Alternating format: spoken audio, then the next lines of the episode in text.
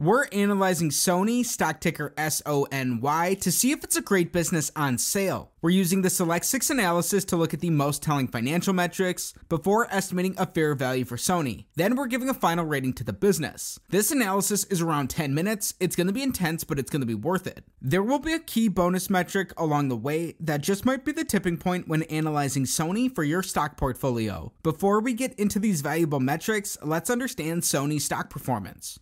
Right now, Sony trades for $93.49 per share. Year to date, Sony's beating the market. Their stock price is up 22%. Right now, Sony pays a 0.43% dividend yield. Their average dividend yield is added to the returns in their stock price. In the last five years, Sony's compounding at 11% annually. In the last 10 years, they're compounding at 16.5% annually. Going back before the global financial crisis, Sony's compounding at 5% annually over the past two decades. While they've outperformed the market in the last decade, they've underperformed in the last two decades. Sony trades $7 below their 52 week high. The company's up more than $30 from their 52 week low. Sony is a very big business. They have a $116 billion market cap. But the burning question is why should we be paying close attention to Sony? Sony Group is a conglomerate with consumer electronic roots. Sony not only designs, develops, produces, and sells electronic equipment and devices, but it's also engaged in content businesses such as console and mobile games, music, and movies. Sony is a global top company of CMOS image sensors, game consoles, professional broadcasting cameras, and music publishing. It's also one of the top players in digital cameras, wireless earphones, recorded music, movies, and much more. Sony's business portfolio is well diversified with six major business segments. The company fully consolidated Sony Financial in September of 2020, which provides life and non life insurance, banking, and other financial services. The Japanese stock market has been on a tear so far in 2023 after its government issued guidance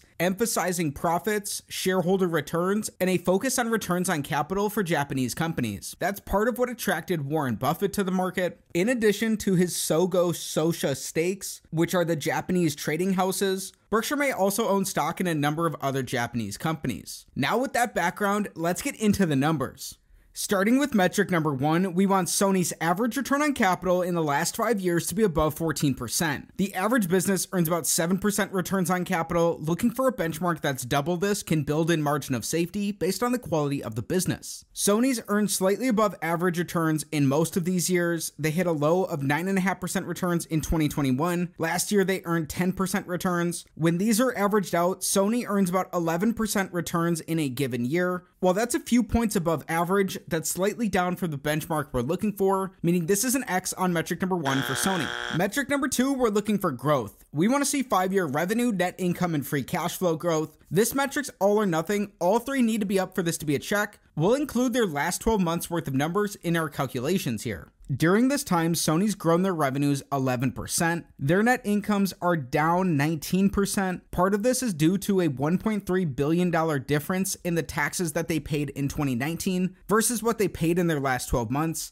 that's potentially not as much of an issue for Sony. We run into trouble when we look at the company's free cash flows. Their free cash flows have gone from being positive in four of these five years to negative in their last fiscal year and their last 12 months as well. This is due to Sony increasing their capital expenditures by a lot, and they've had big changes to their other net operating assets. This created a one two punch that swung their cash flows negative. Because their cash flows are negative and their earnings are down, this is an X on metric number two. Dig into the company's filings to understand these changes in more depth. Metric number three, we're looking at Sony from the view of an individual shareholder. We want to see earnings per share growth in the last five years. We just learned Sony's earnings or their net incomes are down over this time. While Sony did buy back a slight 4% of their shares outstanding, that won't outpace the decline in their earnings. Sony's earnings per share are down, meaning this is an X on metric number three. We're still looking for our first check of the day. Does Sony have what it takes to turn it around in the second half of our analysis? Metric number four, we want to see something similar. We're looking for free cash flow per share growth in the last five years. Because Sony's free cash flows are negative in their last 12 months and their most recent fiscal year, this is an X on metric number four. So far, through our first four metrics, we have four X's and no checks. During recessions, overly levered businesses have the biggest risk of losses. Metric number five, we want Sony's net debt, which is their total debt minus their cash and their short term investments, to be below the sum of their free cash flows in their last five fiscal years. Sony has increased their net debt position over this time. They both reduced their cash and increased their long term debt. Right now, Sony has just under $24 billion in net debt. When we add up all their free cash flows, even with negative cash flows in their most recent fiscal year, Sony's produced $27 billion worth of free cash flow. That's enough to be able to support their net debt position, meaning this is an unlikely check on metric number five. Historically, Sony's generated enough cash to support their debt loads. That's not necessarily the case today, but this may rebound as this is potentially a one off change for Sony.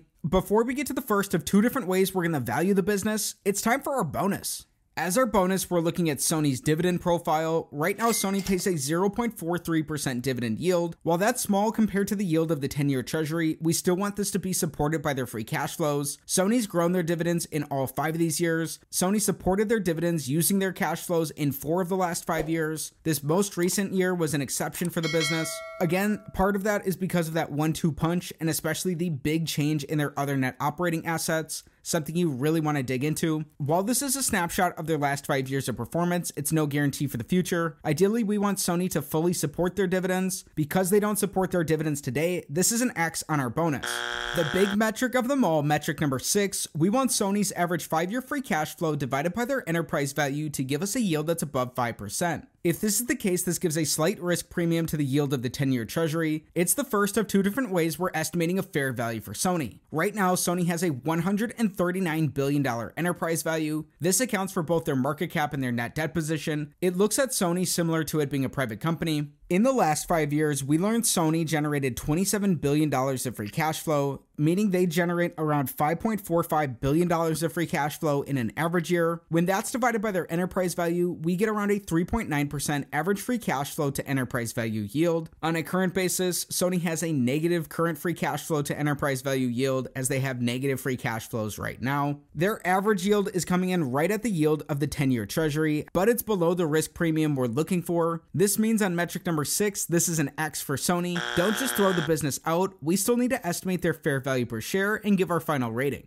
Everything we've discussed so far is important, but there's something missing that, in my opinion, is the main reason to analyze Sony, which takes us on to using a discounted cash flow model to estimate their fair value per share. A DCF model is based on the predictability of a company's free cash flows. Like any model in any discipline, its outputs are sensitive to its inputs. Sony's had low business predictability in their past, that impacts our assumptions. We're starting with an average of Sony's last three fiscal years worth of free cash flow, then using historical assumptions to grow these into the future. It's up to you to figure out if these will be accurate or not for Sony. Assuming they grow their average three year free cash flows at 5% annually for the next decade, then in the following decade, assuming that these grow at 4% annually, we're adding in their tangible book value to give an estimate of their net worth. If we want a 15% rate of return, which is what Warren Buffett looks for from his investments, at today's valuation multiples, if these are the same 20 years into the future, an estimate of Sony's fair value per share is around $46. Their current stock price would be cut in half. Keep some key points in mind. Sony's not been that predictable in its past. That can impact our assumptions. This discount rate is an estimate of total returns to shareholders based on free cash flows. It includes any gains in their stock price plus their average dividend yield. Most importantly, this analysis is not financial advice. It's not a buy or sell recommendation of any security. Consult with your financial advisor before making any investment decision. In just a minute, we'll give our final rating to Sony, but we need to address something first. We've covered the numbers, but the qualitative factors may be even more important for Sony's business. What are they? Looking at the factors supporting a long thesis, number one, while tough competition in the electronics industry will continue, Sony's capable management team can likely control the risk. Number two, diffusion of the multi camera technology on handsets and new demand from the automotive industry can boost demand for image sensors from which Sony will benefit. Number three, PlayStation VR 2 can not only be used for games, but can also be a breakthrough mode of entertainment for media such as movies, music, and sports, and can deliver new demand the PlayStation ecosystem. It wouldn't be fair if we didn't cover the negatives of Sony's business as well, looking at the factors supporting a short thesis. Number one, as the PlayStation 5 and the PlayStation VR 2 are too expensive, people may be more interested in the AR experience provided on smartphones. Number two, because of overcapacity and the depreciation of the US dollar, Sony may fail to regain profitability in the image sensor business.